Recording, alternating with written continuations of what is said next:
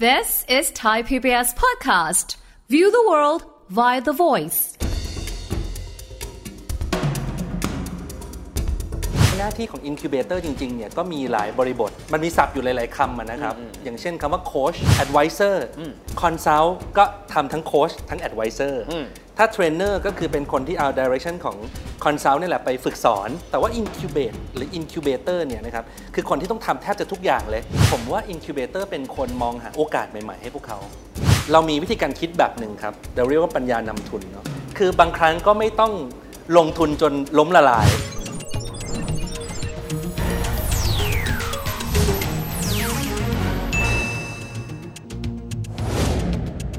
สวัสดีครับท่านผู้ชมครับยินดีต้อนรับเข้าสู่รายการเศรษฐกิจติดบ้านนะครับวันนี้จะมาคุยถึงศัพท์คำว่า incubator ฟังภาษาฝรั่งอย่าเพิ่งตกใจนะครับเพราะมันเป็นศัพท์ที่ใช้กันค่อนข้างสามัญบางคนก็เรียกว่านักบ่มเพาะธุรกิจ โลกปัจจุบันนี้เราจะได้ยินนะครับเราต้อง incubate เราต้องบ่มเพาะคนที่เป็นสตาร์ทอัพแต่คำว่าการบ่มเพาะเนี่ยบริบทน่าจะมากไปกว่าเรื่องของสตาร์ทอัพนะครับวันนี้จะมาคุยเรื่องนี้กันนะครับกับนักบ่มเพาะธุรกิจหรือว่า incubator นะครับคุณเพชรประภากิติกุลครับคุณเพชรสวัสดีครับ สวัสดีครับสวัสดีคขรับออนุญาตเรียกคุณโบ๊ทแล้วกันนะครับครับคุณโบ๊ทผมถามก่อนเลยว่าคำว่านักบ่มเพาะธุรกิจ จริง ๆ องค์กรแต่ละองค์กรก็น่าจะต้องมีผู้บริหารที่ถูกจ้างขึ้นมา หรือสร้างองค์กรขึ้นมา เพื่อที่จะต้องบ่มเพาะด้วยตัวเขาเอง อาชีพนี้ incubator มีความสำคัญยังไงครับ จริง ๆ ต้องบอกแบบนี้ครับว่าอาชีพแบบแบบพวกเราเนี่ยนะครับ ก็เป็นเหมือนตาที่ 3 คอยมองสิ่งที่คนในองค์กรมองไม่เห็น คือหลาย ๆ ครั้งก็ต้องยอมรับว่าวิธีการทำธุรกิจเนี่ยก็เกิดจากทีมงานข้างในนะครับแต่มันก็อาจจะมีอะไรที่มันเล็ดลอดออกไปบ้างนะครับเราก็เหมือนกับเป็นคนที่มีตาที่ 3 คอยมองว่า ลองทำสิ่งนี้สิลองเติมสิ่งนี้สิแต่ว่าในหน้าที่ของ incubator จริง ๆ เนี่ยก็มีหลายบริบท มันมีศัพท์อยู่หลาย ๆคำอะนะครับ อย่างเช่นคำว่า coach อืมโค้ชทำอะไร โค้ชก็คือเป็นคนคอยตั้งคำถามครับให้กับคนที่ฟังเนี่ยไปหาคำตอบ นั่นคือหน้าที่ของโค้ชเอ่อ advisor ก็มีหน้าที่ในการที่จะคอยบอกคำตอบที่ถูกต้องนะครับ consult ก็ทำทั้งโค้ชทั้ง advisor ถ้าเทรนเนอร์ก็คือเป็นคนที่เอา direction ของ consult นี่แหละไปฝึกสอน เพื่อให้เกิดผลลัพธ์ตามสิ่งนั้น mentor ก็คือคนที่มาแลกเปลี่ยนหรือบอกประสบการณ์ของตัวเองมันเป็นพี่เลี้ยง แต่ว่า incubate หรือ incubator เนี่ยนะครับ คือคนที่ต้องทำแทบจะทุกอย่างเลยโอ้เหมือนเป็นคนที่สร้างสิ่งแวดล้อมครับให้เกิดขึ้นกับธุรกิจหน่วยนั้นๆ นะครับคำว่าธุรกิจหน่วยนั้นๆก็ทำได้ตั้งแต่การ incubate ให้เกิดสินค้าหรือบริการที่โดดเด่นขึ้นมาหรือทำให้เกิด business unit ขึ้นมา หรือทำให้เกิด business model ใหม่ขึ้นมาได้เลย incubator ก็ทำงานในหลายๆมิติครับ นะครับ ผมชอบมากเลยคำว่าตาที่ 3 ครับ เพราะมนุษย์เราไม่สามารถเราเห็นได้ทุกอย่างยกเว้นเห็นตัวเองนะฮะ เช่นกรณีเราไม่สามารถมองเห็นปากตัวเองได้ถูกไหมฮะ ต้องมีกระจกเงา incubator ส่วนหนึ่งก็เป็นเหมือนกระจกเงา บางทีขับรถมาเขาเรียกว่ามี blind spot จุดบอด มองไม่เห็นบางจุด เช่นท้ายรถตัวเองแบบนี้เป็นต้น ก็เลยต้องมีกล้อง แล้วก็มีคนที่คอยมาบอกเราว่าเราทำอย่างไรกันบ้าง แต่ส่วนหนึ่งครับ incubator จะเกิดขึ้นมาผมว่าความท้าทายคือ คนที่เขาจะเป็นลูกค้าเราเรียกแบบนี้แล้วกันนะฮะครับผู้บริหารต้องใจกว้างพอสมควรเลยว่าจริง ๆ เราก็รู้ตัวเองทุกอย่างแล้วทำไมต้องจ้างคนอื่น ตรงนี้มีมีประเด็นแบบนี้บ้างไหมครับว่าเราทำงานกับเขาอย่างไร คือมีครับ แต่ว่าส่วนใหญ่เราจะไม่ค่อยได้ทำงานกับผู้บริหารแบบนั้นเท่าไหร่อ่าคือต้องพูดต้องพูดแบบนี้เพราะถ้าว่าท้ายถ้าสุเขาดมาแล้วหาเราแสดงเขาอยากจะเห็นตัวเองละคือเขาต้องการอะไรที่ตอบโจทย์ในสิ่งที่เขาทำไม่ได้เขาเลยมาหาเราอ๋อครับใช่ครับ แต่ถ้าส่วนใหญ่แล้วทีมค่อนข้างใหญ่ มีบุคลากรเยอะเขาก็จะทำกันเองภายในองค์กรทำกันจนไปถึงจุดจุดหนึ่งที่รู้สึกว่าต้องการอะไรบางอย่าง ต้องการการเปลี่ยนแปลงบางอย่างก็จะเดินมาหาเราครับ โอ้ครับนะฮะทีนี้เขาบอกว่าการที่เรามี incubator เนี่ยมีความหมายว่า เราอยากจะทำให้ธุรกิจเขาเติบโต หรือภาษาที่เขาเรียกว่า scalable นะเดี๋ยวนี้เขาเรียกเป็นแบบนี้สับสตาร์ทคำว่า scalable มันมีความหมายว่าอะไรแตกต่างจากคำว่าเติบโต หรือ growth หรือ grow ในสมัยก่อนยังไงครับ ถ้าให้มองภาพ growth ก็คือการเติบโตแบบค่อยเป็นค่อยไปอืมแต่คำว่า scalable อาจจะหมายความว่า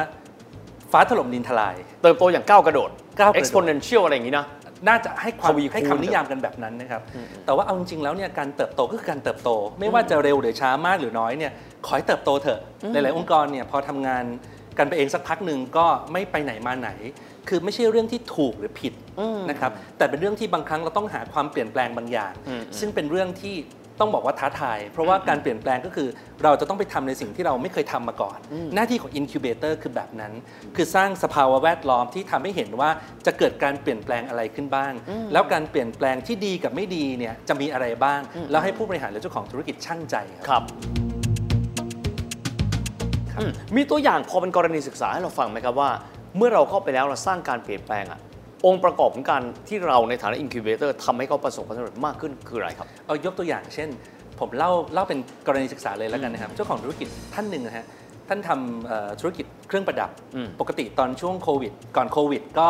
เอ่อไปมีมีการจัดงานเอ็กซ์โปอืมใช่ไหมครับ แต่ว่าพอช่วงที่ออกงานเอ็กซ์โปไม่ได้เนี่ยสิ่งที่เกิดขึ้นก็คือไม่รู้จะทำอะไร แล้วก็พยายามจะทำการตลาดออนไลน์ ก็ทำไม่ได้ เพราะว่าแก้ปัญหาในรูปแบบเดิม นะครับแต่วิธีการใหม่ก็คือว่าเราเข้าไปดูแล้วมันมีโอกาสทางธุรกิจอย่างหนึ่งอืมคนไทยเนี่ยเวเวลาในช่วงวิกฤตเนี่ยชอบอะไรที่เป็นความเชื่อ เพราะว่าต้องการที่พึ่งอ๋อนะครับปัจจุบันเนี่ยจากธุรกิจที่เป็นการขายอัญมณีทั่วไปเนี่ยเราได้ธุรกิจใหม่ชื่อ Virtual Mantra Virtual Mantra ทำหน้าที่ในการพา user ไปขอพรจากสิ่งศักดิ์สิทธิ์ทั่วทั้งโลกโอ้แล้วตอนจบกลับมาเราขายเครื่องประดับได้เหมือนเดิม แต่เราสามารถขายได้มากกว่าเครื่องประดับ เราสามารถขายดิจิ t a ลมูวอลเปเปอร์ได้ด้วย เราสามารถขายบริการอื่น ๆ ได้อีกด้วยดิจิตอลมูวอลเปเปอร์ใช่ครับ โอ้โหฮะซึ่งตอนเนี้ยก็อย่างที่บอกว่าหน้าที่ของ incubator เนี่ยคือไม่ได้มองแค่เรื่องของการใส่เทคโนโลยีเข้าไป เพื่อให้เกิดการเปลี่ยนแปลงแต่ต้องมองตลาดด้วยครับว่า แล้วสิ่งที่กำลังจะทำมีตลาดรับไหมลงทุนไปแล้วมันเกิดรายได้ขึ้นกลับมาจริงหรือเปล่านะครับอย่างถ้าที่ผมทำเนี่ยก็ถือว่ายังอยู่ใน area ของการทำ new business unit ครับคือการสร้างเอ่อโมเดลธุรกิจขนาดเล็ก ก่อนที่จะเป็นโมเดลใหญ่เนี่ยก็เป็นทำสิ่งที่เรียกว่า POC หรือการทำ proof of concept ก่อนว่าครับถ้าเราลอนสิ่งนี้ลงไปลอนไอเดียนี้ลงไปในตลาดเนี่ยตลาดรับไหม ถ้ารับ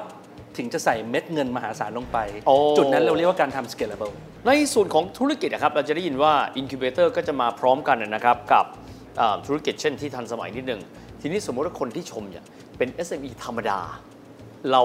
วิธีการทำงานของ SME ที่เราเคยได้ยินกันมาเป็น 10 ปี กับสตาร์ทอัพเหมือนต่างกันยังไงไหมครับ ผมว่าจุดเริ่มต้นเหมือนกันแต่ปลายทางคงไม่เหมือนกันอ่าครับเรากลับมาพูดเรื่อง SME ก่อนแล้วกันนะครับ ผมว่าท้ายสุดแล้วสิ่งที่เป็นหัวใจสำคัญของ SME คือสินค้าหรือบริการอืมยังไม่ต้องไปพูดเรื่องของเทคโนโลยีแล้วกันอืมอืมท้ายสุดแล้วถ้าบริการของเราหรือสินค้าของเราเนี่ยมันโดดเด่นมากอืมไปอยู่ที่ไหนคนก็ตามหาโอ้ครับไปอยู่ที่ไหนก็ห อมหวานอืมมีความโดดเด่นครับใช่ไหมครับ การตลาดเป็นเรื่องที่ตามมาทีหลังอืมอืมถ้าสินค้าหรือบริการโดดเด่นทำการตลาดน้อยอืมอืมก็อยู่ได้แล้วครับแต่ปัญหาส่วนใหญ่คือ SME ไม่ได้ทำสิ่งนี้มาก่อน คือเครื่องมือเยอะครับเครื่องมือเยอะครับ พอเครื่องมือเยอะในยสิ่งที่เกิดขึ้นคือ ก็ไปใช้เวลากับเครื่องมืออมแต่ลืมให้ความสำคัญกับสิ่งที่เป็นรากฐานของการทำธุรกิจคือการทำสินค้าและบริการที่โดดเด่นขออนุญาตถามนิดนึงครับว่าเครื่องมือเยอะเครื่องมือนั้นคืออะไรครับ ไม่ว่าจะเป็นเครื่องมือการตลาดออนไลน์ เทคโนโลยีต่างๆโอ้โหมี เรียกว่าเป็นกับดักแล้วกันอืมนะครับท้ายสุดเราจะได้ยินคำว่าไปทำแพลตฟอร์มนั้นสิขายได้ ไปทำลองทำคอนเทนต์แบบนี้สิขายดีอืมแต่ของที่จะขายเนี่ยมันไม่ว้าว มันไม่โดดเด่นอ๋ออ๋ออ๋อเพราะฉะนั้นเราเอาสมการแบบนี้ไปเทียบ มันก็ไม่เกิดภาพที่คนอื่นทำเราได้ นี่ก็คือสิ่งที่เป็นปัญหาที่กลับมาคำถามว่า SME กับ Startup ต่างกันไหมผมนั่นว่าสิ ต่างกันค่อนข้างเยอะครับ SME ส่วนใหญ่จะทำธุรกิจด้วยทรัพยากรของตัวเองอืมอืมนะครับ แต่ในขณะที่สตาร์ทอัพนั้นมีทรัพยากรเริ่มต้น แต่ว่าต้องบอกว่าเขามี talent แล้วกันนะครับทำให้ทรัพยากรเริ่มต้นที่เรียกว่า talent ของเขาเนี่ยสามารถไประดมทุนได้โอ้โหและมีผคมนนึกเชื่ออกแล้วโอเค ก็เลยจะมีนักลงทุนที่เข้าไป การระดมทุนซีรีส์ A ซีรีส์ B อะไรก็ว่าไป ใช่ครับ mentality หรือว่าจิตการทำงานของสตาร์ทอัพ แตกต่างกับ SME ยังไงครับ ผมว่าไม่ต่างครับ เพราะว่าทั้งคู่เนี่ยต้องมีสิ่งที่เรียกว่า entrepreneurial spirit อืมที่เข้มข้นครับถ้าภาษา startup อาจจะเรียกว่า passion อ๋อถ้าภาษา SME ก็จะเรียกว่าการล้มลุกคลุกคลานครับ การเอาตัวรอด นั่นนั่นคือสิ่งที่เจ้าของธุรกิจไม่ว่าจะทำ SME หรือ Startup หรือแม้แต่ corporate ใหญ่ๆ ก็ต้องมีอืมอืมอืมสำหรับผมเรื่องนั้นไม่ต่างกันเท่าไหร่ครับทีนี้หน้าที่ของเราครับสมมุติเอาผมขอยกตัวอย่างนะครับในเรื่องของสตาร์ทอัพการแน่นอนว่าเขาเป็นคนที่มีความคิดใหม่ ๆ มากับสิ่งใหม่ ๆ เลยอินキュเบเตอร์ไปช่วยเติมเต็มอะไรให้กับเขาได้บ้างครับ ผมว่า incubator เป็นคนมองหาโอกาสใหม่ ๆ ให้พวกเขา มนะองครับหาโอกาสใหม่ๆ มีตัวอย่างเป็นรูปธรรมไหมครับ ยกยกตัวอย่างเช่นอ่าธุรกิจรายหนึ่งแล้วกันนะครับ เดิมก็ทำด้าน wellness อยู่อืมนะครับ แล้วก็เราก็มีโอกาสได้คุยกัน แล้วก็เขามีความสนใจที่จะทำงานด้าน training สำหรับธุรกิจ wellness คือต่อยอดนะครับ เราลงไปดูแล้ว เออ ธุรกิจแนวเนี้ยมันโตได้แน่ ๆ เพราะว่าเรื่องเรื่องสุขภาพเรื่องความงาม เรื่องการทำให้มนุษย์มีอายุยืนขึ้น แน่นอน กำลังเติบโต แต่การเข้าไปทำ training มันไปเกี่ยวอะไรกับ wellness ครับครับเราเลยไปค้นพบว่าจริงๆแล้วมันมีโอกาสโอกาสหนึ่งคือ คนจะทำธุรกิจ wellness เนี่ยกำไรค่อนข้างดีถ้าพูดกันแบบนี้อ๋อทำไมครับอันนี้น่าสนใจ คือท้ายสุดนะครับมันเอ่อผมเล่าแบบนี้ดีกว่า ที่กำไรค่อนข้างดี เพราะว่าตัวต้นทุนเนี่ยไม่ได้สูงมากไปกว่าธุรกิจแบบอื่นมากนักอืมอืมแต่มูลค่าหรือคุณค่ามันสูง โอเค มูลค่าและคุณค่าสองอย่างเลยใช่ครับถ้าเปรียบเทียบกันคือถ้าเราขายของที่เป็น ฟังก์ชันหรือประโยชน์มาก ๆ มูลค่าก็อยู่ที่ประโยชน์นั้นๆ แต่ถ้าเราขายของที่เป็นคุณค่าหรือมีคุณค่ามากๆ เราก็จะสามารถถ่างสส่วนที่เรียกว่ากำไรได้ถ้าผมนึกออกอืมอืมเพราะฉะนั้นในขณะที่ต้นทุนเท่าเดิมแต่กำไรเพิ่มมากขึ้น แต่แน่นอนครับมันก็มีการลงทุนในมิติอื่นด้วยนะครับแต่ผมพูดแบบนี้เพื่อเห็นภาพว่าทำไมธุรกิจเวลเนี่ยถึงเป็นธุรกิจที่น่าสนใจ เพราะลงทุนแล้วเวลาขายนั้นมีโอกาสที่จะได้กำไรมาก มากกว่าโอ้โหในการขายหนึ่งครั้ง เข้าใจแล้วเป็นสินค้าที่ภาษาฝรั่งเรียกมาจิ้นสูงเนาะใช่ครับเป็นแบบนี้ แน่นอนครับในการทำอิน u b เ t เตอร์คงจะต้องมีกรณีที่สำเร็จและล้มเหลว เวลาล้มเหลวเราเอากลับมาและสามแล้วก็ทบทวนร่วมกันเนี่ยนะครับ กับคนที่รับบริการของเรายังไงบ้างครับ จริง ๆ แล้วเนี่ยเรามีวิธีการคิดแบบหนึ่งครับเราเรียกว่าปัญญานำทุนเนาะคือปัญญานำทุนปัญญานำทุนอืมคือบางครั้งก็ไม่ต้อง ลงทุนจนล้มละลาย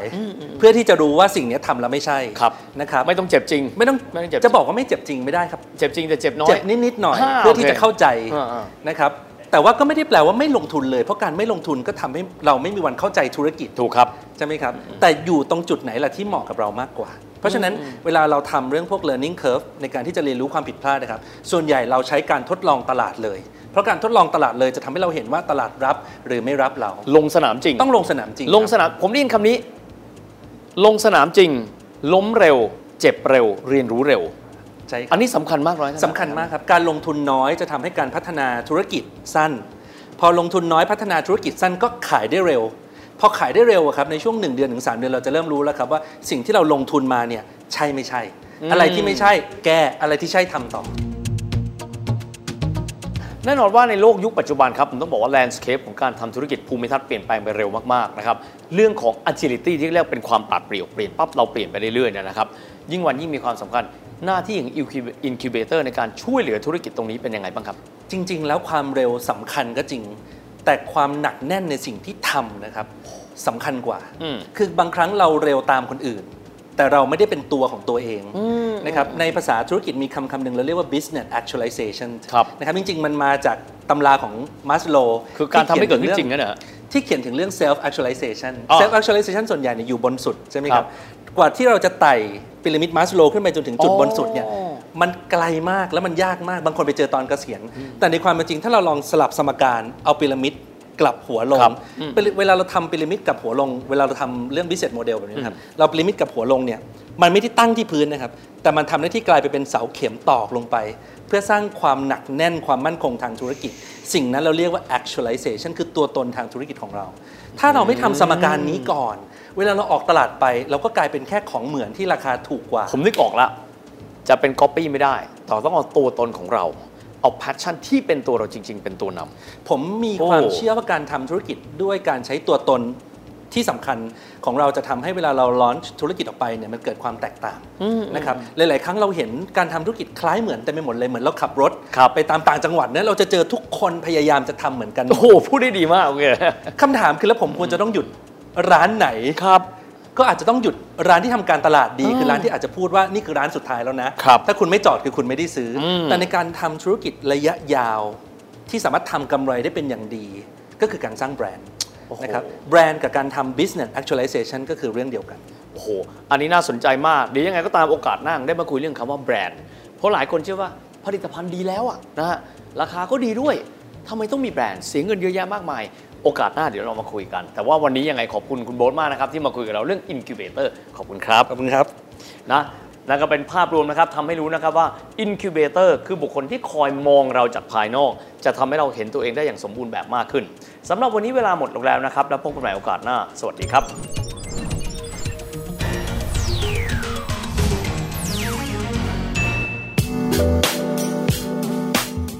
รายการทางเว็บไซต์และแอปพลิเคชันของไทย PBS Podcast